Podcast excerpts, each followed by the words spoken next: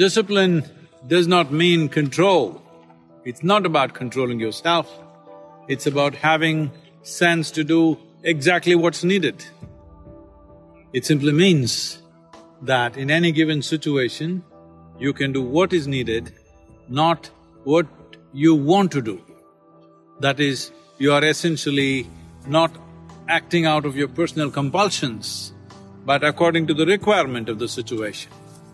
Here we are, our team of 16, 17 people.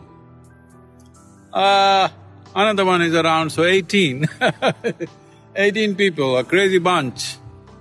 But trust me, when something needs to be done, everything is done the way it needs to be done.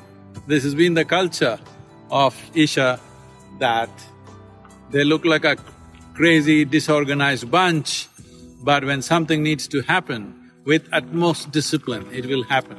This is what is needed in the world.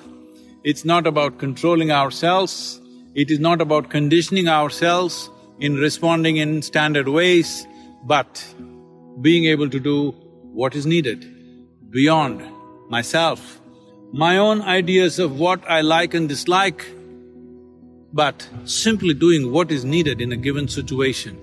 This is not only uh, going to make the situations beautiful, this is also a wonderful way to grow for you because your growth is always in going beyond the limitations of what you like and dislike. Here we are, totally crazy, but disciplined group of people.